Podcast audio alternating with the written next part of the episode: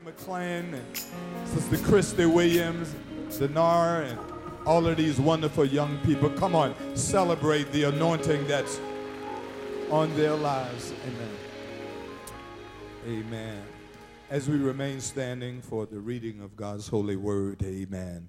As we continue this series of messages that God has given us, the series is entitled A Right Now Word. It is the second of three major series God has given us for this year, 2016, which has been declared the year of supernatural revelation.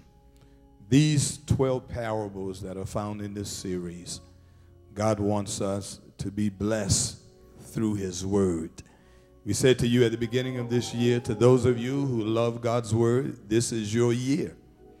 To those of you that just like a whole lot of hooping and hollering and kicking, amen, this, this may not be quite your year, but the year isn't over yet. Amen. How many of you love God's word? There's, there's power in God's word. Amen. The text is found in the gospel that has been recorded by St. Matthew's, the fifth chapter, verses 13 through verse 16, reading from the NIV translation printed on your bulletins and also on the screens that are above. Hear the reading of God's holy word. Jesus says to his disciples in verse 13, You are the salt of the earth. But if the salt loses its saltiness, one translation say its flavor, how can it be made salty again? It is no longer good for anything except to be thrown out and trampled underfoot. You are the light of the world. A town built on a hill cannot be hidden.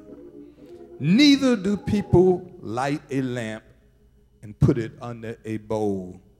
Instead, they put it on its stand, and it gives light to everyone in the house. In the same way, let your light shine before others, that they may see your good deeds and glorify your Father in heaven. And the church said, Amen. Before you sit down, catch the hands of someone standing next to you. Here's the subject, very simple subject for this very simple but yet powerful parable. Look at somebody and says, uh, salt and light. Amen. God bless you. You may be seated. Salt and light. Salt and light. One of the perhaps greatest challenges that we as believers have and always seem to struggle with is the challenge of trying to decide and determine what is our role and what is our relationship, what will be our relationship in this world, in this secular, carnal society that we live in. What is it that God would have us do? What is our mission? What is our role in this society. Uh, it, it, it is a challenge always, for there are, there are two schools of thought that seems to exist throughout the world. The, the first school of thought is that there are some who believe that we should associate and assimilate. In other words, we should blend in without calling much attention to the differences that exist between the kingdom of God and the kingdom of this world. In other words, you ought to be just like the world. Folk ought not be able to tell you apart. Amen. There are a whole lot of folk that are so close to the world, it's hard to tell them apart. Amen. And they want it that way. There are people that don't even know you're saved. Preach, Pastor. They don't, they, they don't even know you're a believer. Amen. because you laugh at the same nasty jokes they do on your job. I'm preaching now. Hang out at the same nightclubs, get drunk just like they do. Preach, Pastor, amen. And so when when folk hear that you are a believer, they say, You, I, never knew that about you. You have blended in so much that you look like them, talk like them, and act like them. There, that's a problem. Tell somebody that's a problem. Now, that's one school of thought. Now, here is the other school of thought that is the complete opposite. The one that many of us as young people in Pentecostal families grew up with. And it's called totally and openly disassociate yourself from the world. We grew up on the scripture in 2 Corinthians 6 and 17. Uh, come out among from among them. and y'all know the rest, don't y'all? And be ye separated. Amen. I, God, I'm, I'm so glad that these young people didn't have to go through some, but we turned out all right. But there wasn't much we could do. Amen. Couldn't go to movies, couldn't play on the football teams. God bless my sister. I believe she would have been a great basketball star back in the day. But the old folks say, Girl, you can't play basketball. Girls wear pants. Somebody say, Thank you, Jesus, for 2016. We were so obsessed in blending out that we forgot perhaps we are missing on something.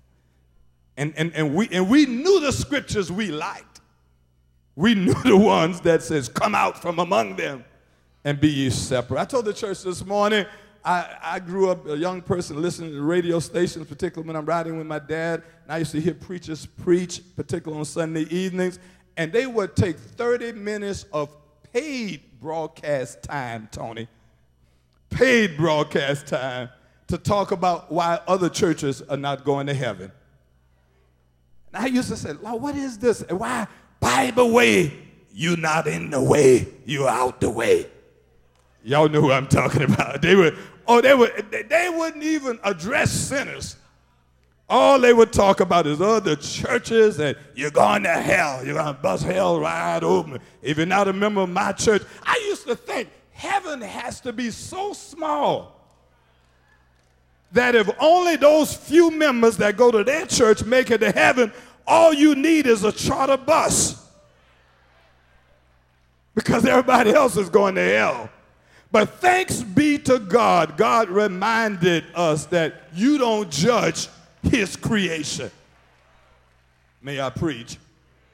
They were so obsessed with blending out that they were no good.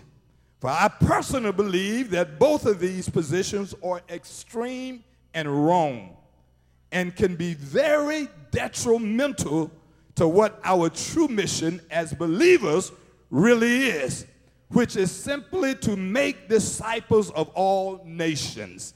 Bishop Jackson puts it like this soul winning is our number one business. For our goal is to win souls. Our goal is to make disciples. But help me think through this for a moment. How can you make disciples of people you despise and people you avoid? And folk you don't even speak to.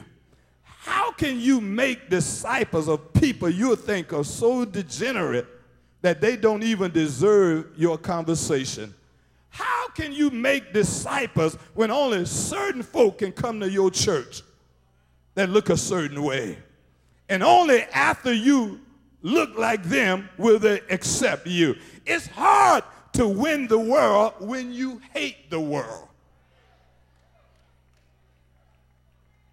You couldn't witness to me if I'm in the world and everything you think about me is detestable. You don't care about you. You, you think I am, I am just all the way wrong and, and nothing right, and you ought not be bothered with me. And so, what you have are spiritual clubs.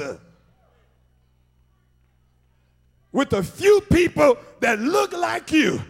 And y'all are so happy because you're on your way to heaven and you're glad about it. But the fact of the matter is, you may not be quite on your way to heaven. Because there, there is a word in there that say, judge not unless you will be judged. Touch somebody and say, it's hard to win folk you don't like. Am I right about it? And here's the other extreme. I don't want to let y'all off the hook. The other extreme is that it's very difficult to win new converts when you are too friendly and too cozy with them to tell them the truth. Preach, Pastor. When you are too concerned with embarrassing them or upsetting them that you won't tell them the truth. Like, stop all that cursing. Why do you drink so much? Come to church with me because Jesus loves you. You are, you are too close to them and to actually tell them the truth. And it grieves your spirit, but you don't want to upset the relationship. Well, I've got news for you. Friends don't let friends go to hell.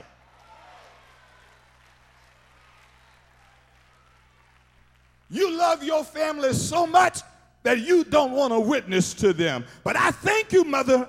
I thank my beloved Father who's now in glory. Although he loved me, he didn't love me enough let, to let me get by with sinning and transgressing against God. He could not make me do right, but he could certainly tell me I ought to do right.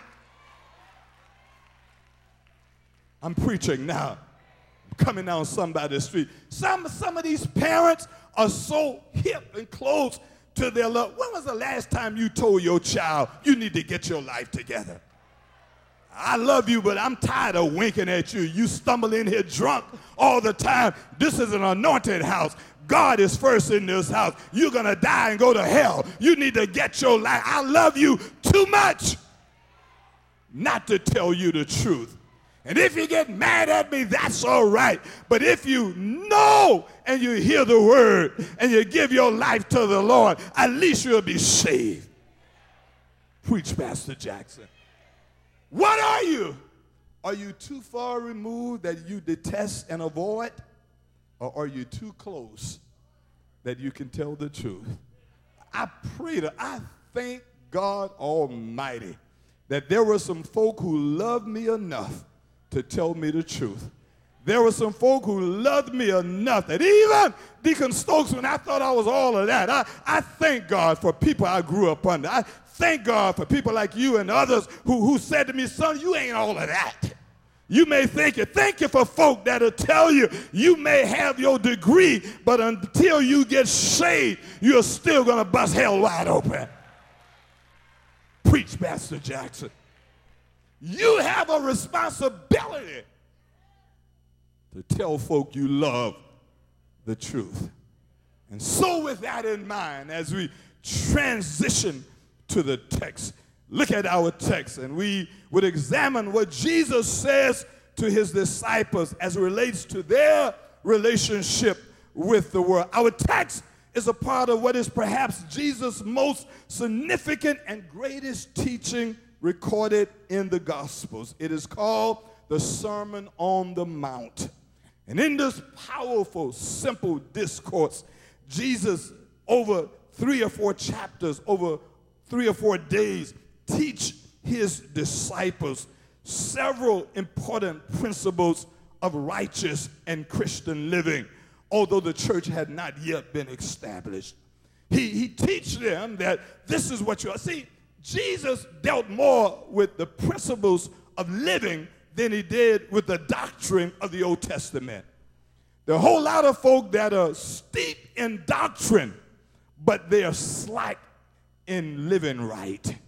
Jesus teaches them that if you're going to be my follower, it really doesn't matter how many scriptures you can quote, doesn't matter uh, how many books of the Old Testament you know, there are certain principles that ought to be with your life. And there ought to be something called godly attitudes. Can I preach? If you are a believer, then you ought to act different than the world. You shouldn't get as angry as the world. You, you, you shouldn't do the things that they do in the world. There's a difference between your attitude and the world. Your wardrobe can be the same. I don't care about your wardrobe. Care about your attitude and your character. Because if you have the right character, you'll choose the right wardrobe. It's called godly living. And in Matthew's chapter 5, verses 3 to verse 12, it is worth pointing out that Jesus, in this, in which scholars call the Beatitudes, Jesus shares a few attitudes that we ought to have. Let me go over them with you before we get into the salt and the light. Jesus says in verse 3 Blessed are the poor in spirit, for theirs is the kingdom of heaven.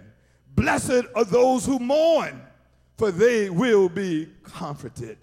Blessed are the meek, not the proud, not the arrogant, not the egotistical, but blessed are the meek, for they will inherit the earth. Blessed are those who hunger and thirst for righteousness, for they will be filled. Verse number seven he said, Blessed are the merciful, for they will be shown mercy. Blessed are the pure in heart, uh, for they will see God. Verse number nine Blessed are the peacemakers, not the troublemakers. Blessed are the peacemakers, not the gossipers. Blessed are the peacemakers, not those who are always stirring up strife and contention For they will be called the children of God. Blessed are those who are persecuted because of righteousness. Look at what he says, for theirs is the kingdom of heaven. Blessed are you when people insult you, persecute you, and falsely say all kind of evil against you because of me. In other words, I've got a new paradigm. Uh, my paradigm is this is that the more you go through, the more blessed you are. Come on, somebody. The more they lie on you, persecute you, say all manner of things against you, you ought to know to rejoice and to be glad because your reward is in heaven. How many of you are so glad that when the devil comes after you, you can clap your hands and say, To God be the glory. When folk don't like you, you don't get even with them, you rejoice. When folk try to destroy you, you give God the praise and rejoice. Clap your hands and give God some praise because of what God is doing in your life right now. Then in the text, Jesus begins to transition. And he says, Now I've told you what your attitude should be. Now I'm going to share with you what your role in the world should be. And so he lists up an analogy between two things and us that are believers. He says, Number one, you are the salt of the earth.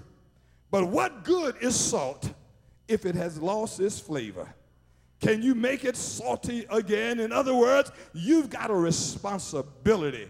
You are the salt of the earth. In the first century society, salt served two major purposes. First was seasoning, second was preservative. It seasoned food, it added flavor to food, it enhanced the taste of food just as what it does here today. But the second one uh, was somewhat unique in that it was also used to preserve particularly meat. They didn't have the refrigeration system that we have today. So they would take salt, pack it down, and it would keep it for a long time. It will keep it fresh. And and it will preserve it until the time of it is to be used. Now, here's something that we ought to know salt preserved, but salt could not unspoil something that has already been spoiled. I'm going somewhere. Salt cannot make fresh again something that has already been ruined. So here's the key touch someone and say, catch it before it's spoiled. Catch it before it is ruined. Train up a child in the way they should go.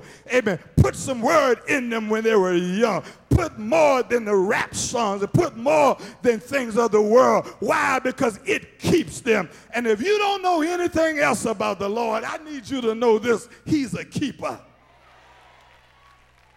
Can I get a witness? How many of you know that he's a keeper? Uh, Isaiah declared, I will keep thee in perfect peace, whose mind is stayed on thee. I need you to just touch somebody quick and say, He's a keeper.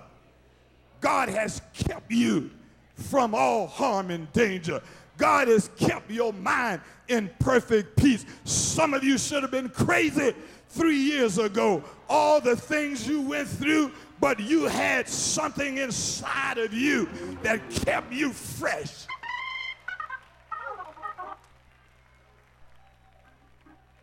Am I right about it? Tell somebody, I'm so glad he didn't give up on me.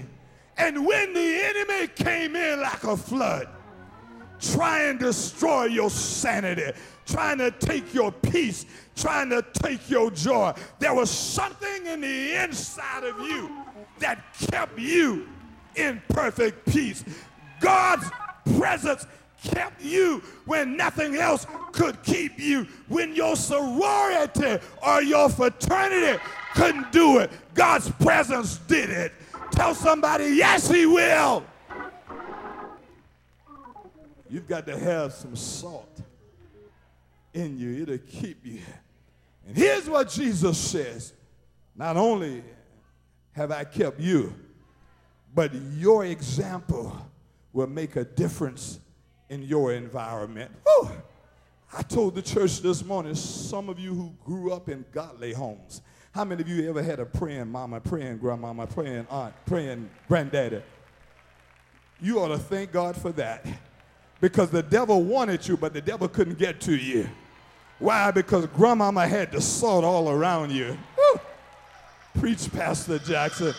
And when you were in college, drinking all you could drink, smoking all you can smoke, and could have lost everything, somehow the devil still couldn't get to you because there were some praying, anointed angels watching over you. I feel like preaching to somebody. Somebody ought to shout, He's a keeper.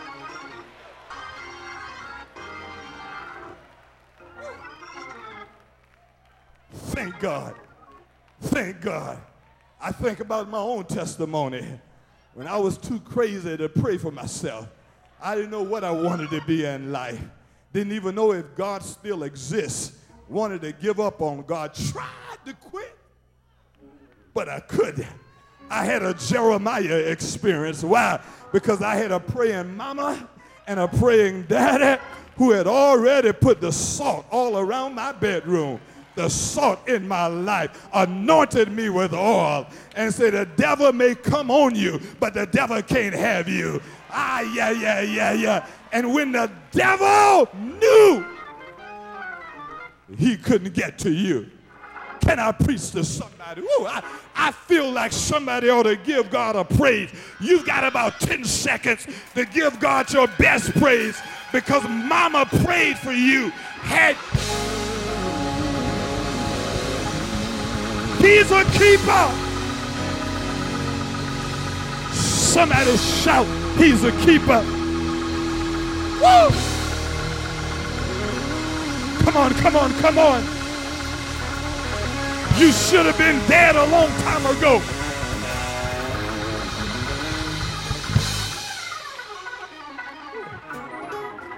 I heard a testimony that my own brother-in-law told me when he said he was in college, he was in a nightclub, and, and it started shooting, and he was there, and bullets flew by his head and hit somebody else, and didn't touch him. And he went home that day and called his mama, Holy Ghost filled mama from North Charleston, South Carolina. Say, son, I don't know why I woke up early, late that night, and I had you on my mind. I started praying for you. And when mama was praying, bullets were flying. Don't tell me what the Lord can't do. I need some witnesses. He's a keeper. You owe God a praise.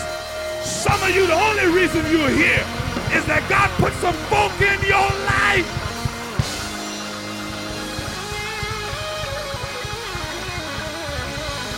Look at somebody say, I owe God a praise. I owe God a praise.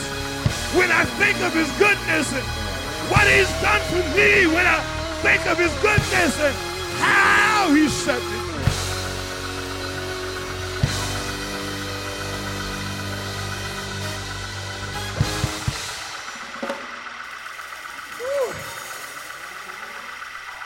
sit down. But as you go to your seat, look over at somebody and say, He's a keeper. I'm standing here today. You're sitting out there today because God has been good to you.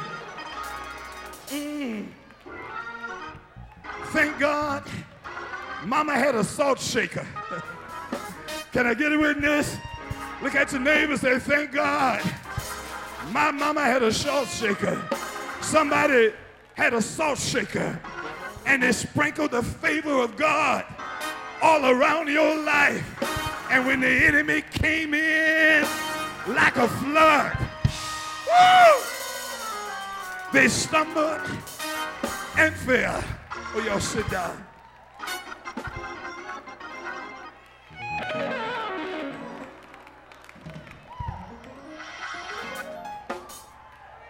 Sit down.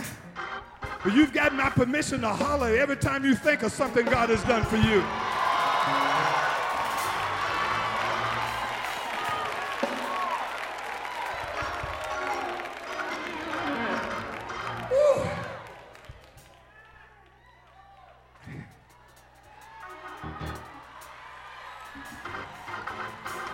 Can't turn that loose. Thank God for the salt shaker. Somebody ought to give God a 10 second praise for the salt shaker. Woo!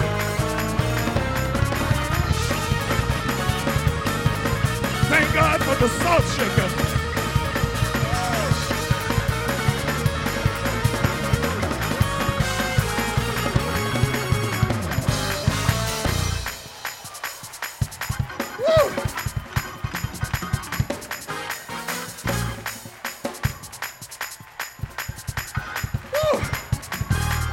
Good news. Look at your neighbor say the salt still works. If it worked for me, it'll work in your family. Salt still works. You better put the favor of God over your family. You, you better put the favor of God in your house. It still works.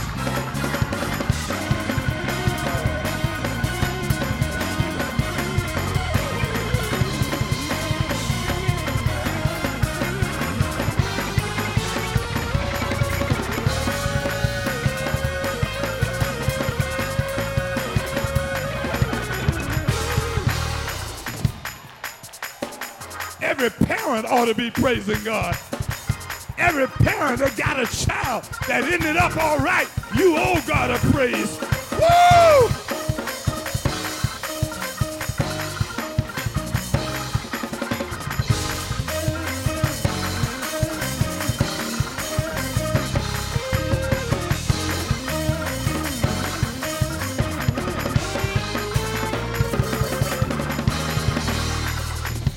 When you go home today, symbolically, now don't get no real salt, but just walk around and say, In the name of Jesus, He's a keeper. In the name of Jesus, step in the bedroom and put it in the car, put it in the bathroom.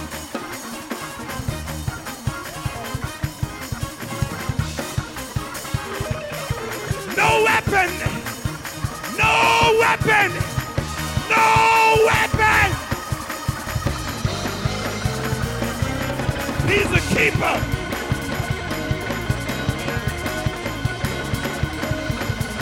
Point at somebody, say, He's a keeper.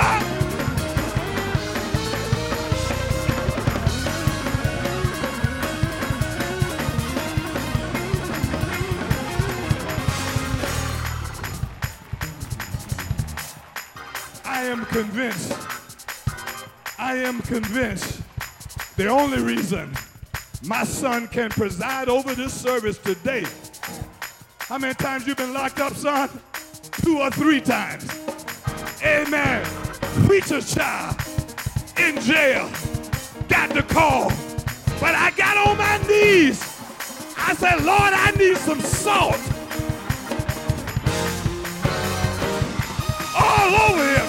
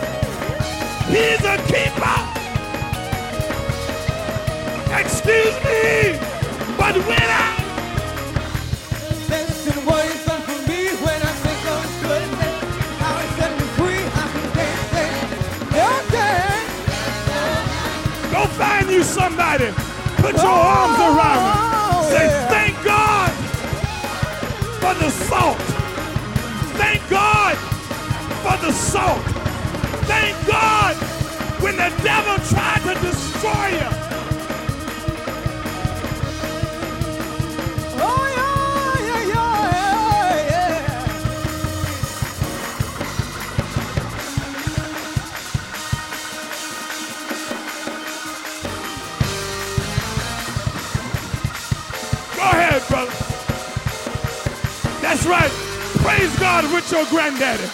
Praise God with your granddaddy. He's a keeper.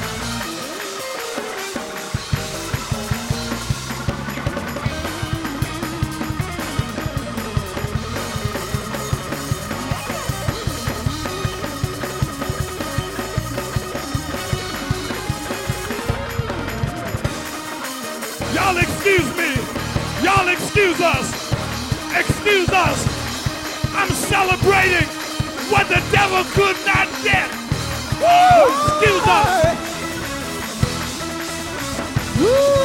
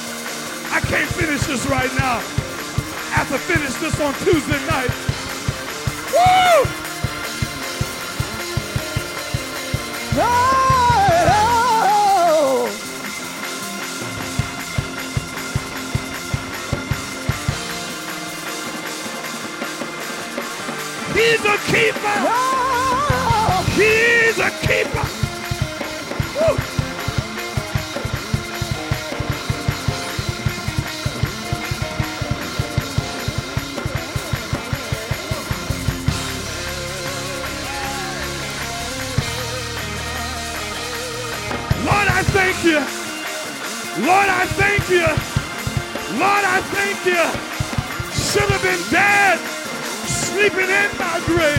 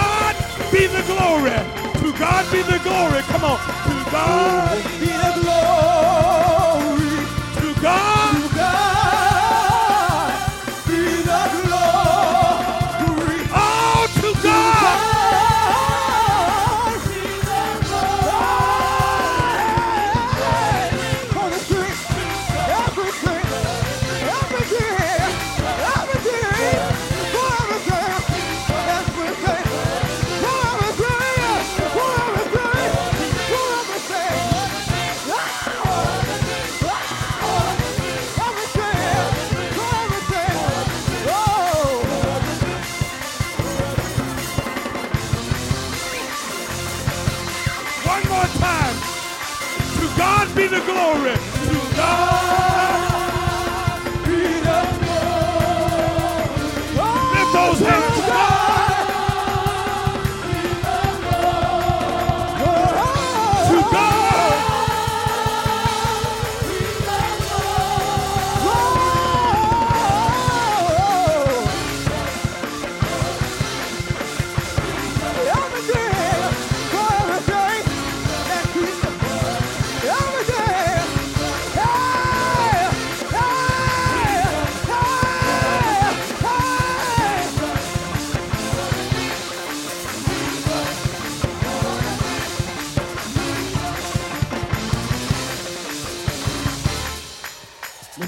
All over this place. Sometimes God changes the order of a message. I had so much more I wanted to say, but I've been preaching long enough to know when God taps me on the shoulder and say, I'll take it from here. Amen.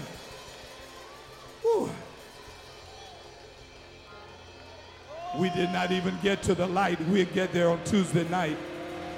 But there's something about when God has kept us from all evil. There's something about when God sets up a standard against our enemies. I'm so glad to know that the only reason we're here today is because somebody used the salt out of the salt shaker and covered us with God's grace and mercy. And now you're in a position where you must declare and decree that you're here today for God's glory. Salt has a purpose to enhance that which it is on. Light illuminates that which is around it. We are the salt and the light for the purpose of God. But let your light so shine before others that they may see your good work and glorify your Father which is in heaven. Tasha Cobbs puts it this way Lord, if I find favor in your sight, Lord, hear my cry. How many of you want the Lord to hear your cry? I am desperately waiting to be where you are. I'll cross the hottest desert. I'll travel near and far. Lift those hands and say, For your glory, I would do anything just to see you, to behold you as my King. Come on, wherever you are right now, as the praise team blesses us, ooh, it has to be for God's glory. For no other purpose that you're here. Yeah. If I Come on, wherever you are. In your sight, Yeah, yeah, Lord. Lord, please Yeah, yeah, yeah. hear my heart's cry. I'm desperately waiting Sing, Chevelle. Yeah. to be where you are. Come on. Isn't it time? I'll cross the hottest desert. Uh, yeah. I'll travel near or far for your glory. Woo. That's why you're here. I will do anything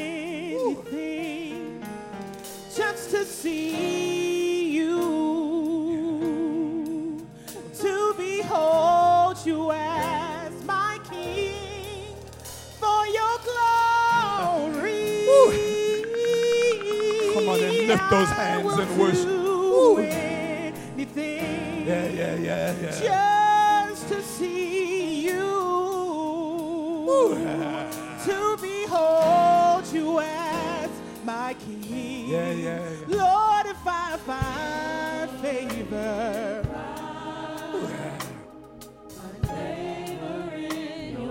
Lord, Yeah, please, yeah, yeah. Lord,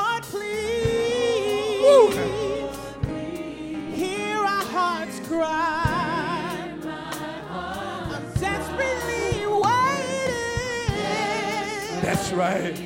just to Yeah. be where you are. Woo. Cross the hardest day. I'll travel I near travel. far.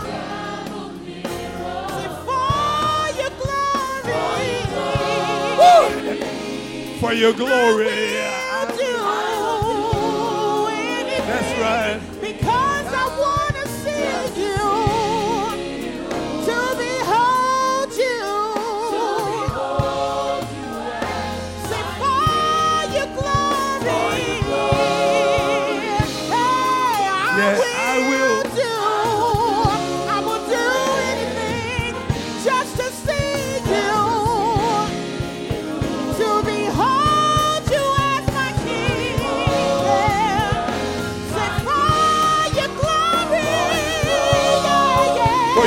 Glory, Lord. I want to see you That's right. That's right. because I want to see you to behold you. Want to be where you are. Do you want to be where He is? I gotta be where. Just wave those you hands in the are. atmosphere. Yeah. Woo. Wanna be where you are. Yeah, yeah. Gotta be where you are, Lord, yeah. Wanna be where you are. Dwelling there. be where you are. There's joy in your presence. Where you are. Oh, there's safety in your presence. Be where you are. Listen, as you lift those hands, we have a choice. Choice is will you be what God has called you to be? Whew. Some of you are living beneath your anointing. Whew. You've been anointed to do so much, and you tried to throw it away. You have tried to run from it. The enemy has tried to steal it. Whew. But you're still here. Why? Because the salt that kept you from all evil. And, and, and when others are locked up and you're still walking around, it's because the favor of God has been on your life. But let me tell you, God's favor doesn't last always. God says, I'm calling you, begging you to accept this challenge. And if you love your friends so much, then why don't you be an example for them? Whew. Amen. You can be a godly example. Amen. You don't, you, you don't have to be above or beneath.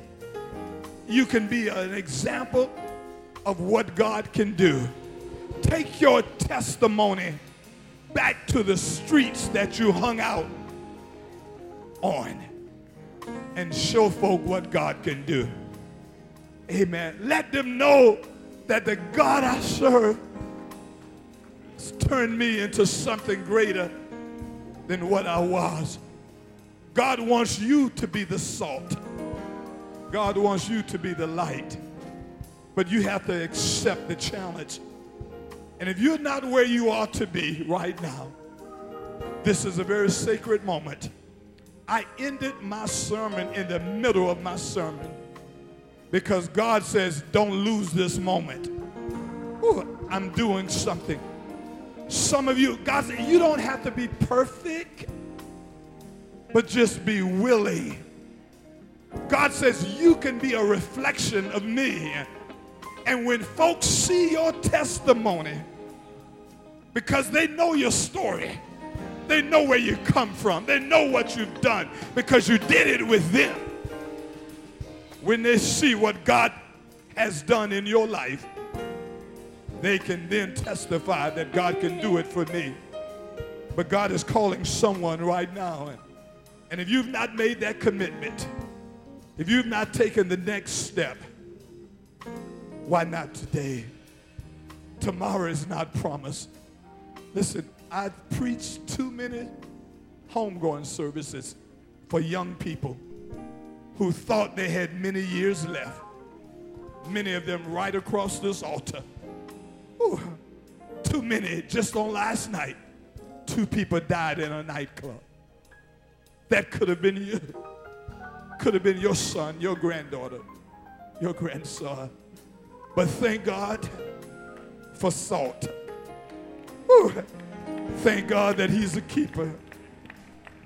Now, after we pray this prayer, to those of you that are bold enough to make that decision, come on, we'll meet you right here. You want to take the next step. It's one thing to come to church, it's another thing to become the church. The church is not Bible Way, the church is you. Bible Way is a building at a location that one day will all be torn down.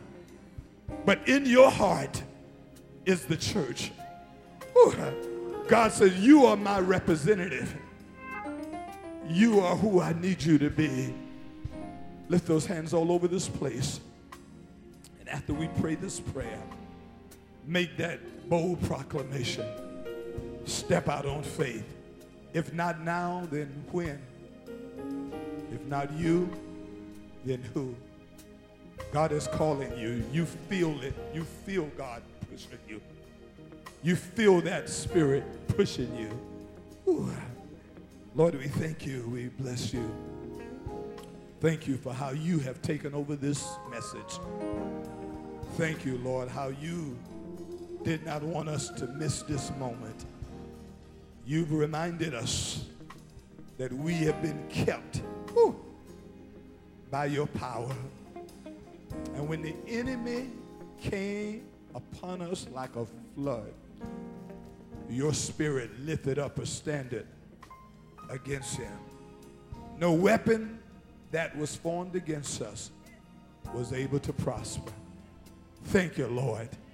Thank you for all that you've done what you're doing right now.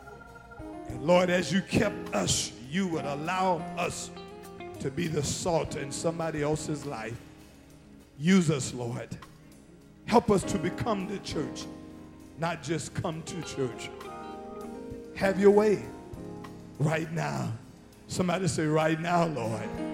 In Jesus' name, amen. Put your arms around somebody and say, for his glory. Ooh, everything you've gone through is for his glory. Come on. Those of you that want to make that decision, come on. Don't leave the way you came. This is your day. Be an example for your family and others. Come on. You want to make that choice right now. Come on. Come on as the choir sing. Come on and walk down those aisles. I will do. Come stand at this altar. God is calling you right now. Come on, wherever you are. Walk down. Somebody, God, God is saying you. God is you. Look at God for your glory.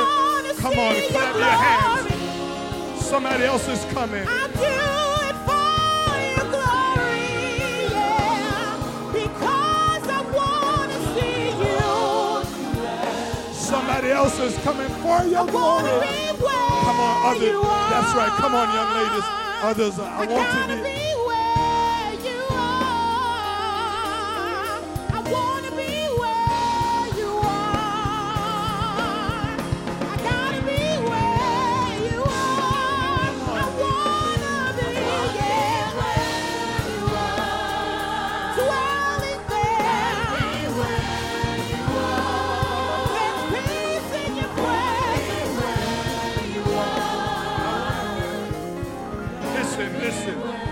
Don't tell me what God can't do. About three or four weeks ago, we read about you in the newspaper, on TV. This is the young lady who was shot in the beauty shop. Amen. And the enemy thought they had you. But your mama had a salt shaker. Amen. And the reason you are here today is because God has kept you. Somebody else walked down that aisle. God It ain't over Come on. Come on. God says it's over. This ain't over. It ain't over Somebody else, come on. until God says It's time for you to make the next step. It's time for you. God is calling you. It's not over. It's not over. Hallelujah, Jesus. I don't care what the devil said. Come on, Bible way, clap those hands. Somebody else coming.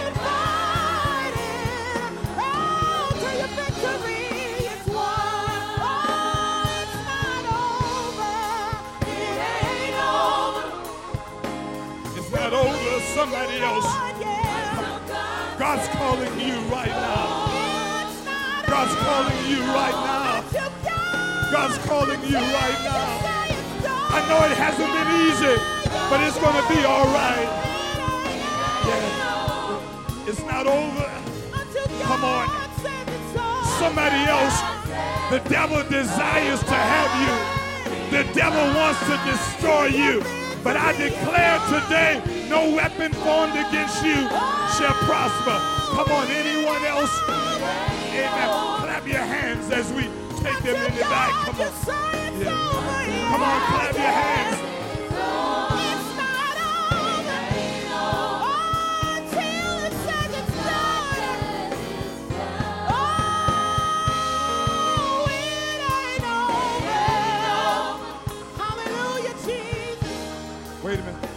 Hold up.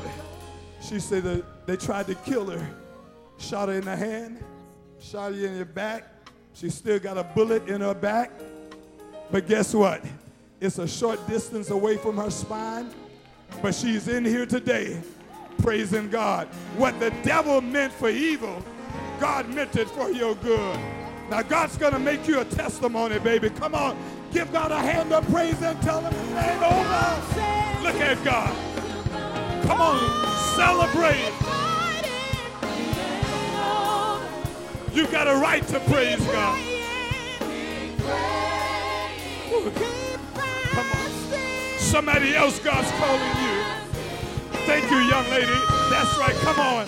God's calling you. God's calling you.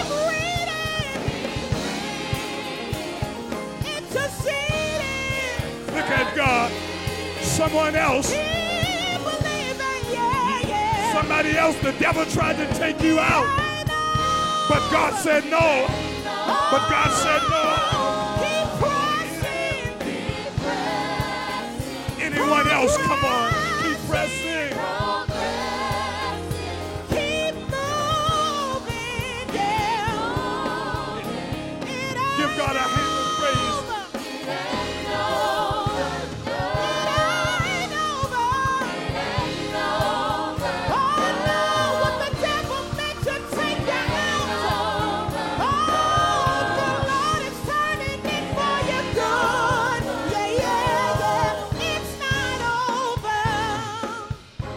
Come on, give God a praise for the word of God.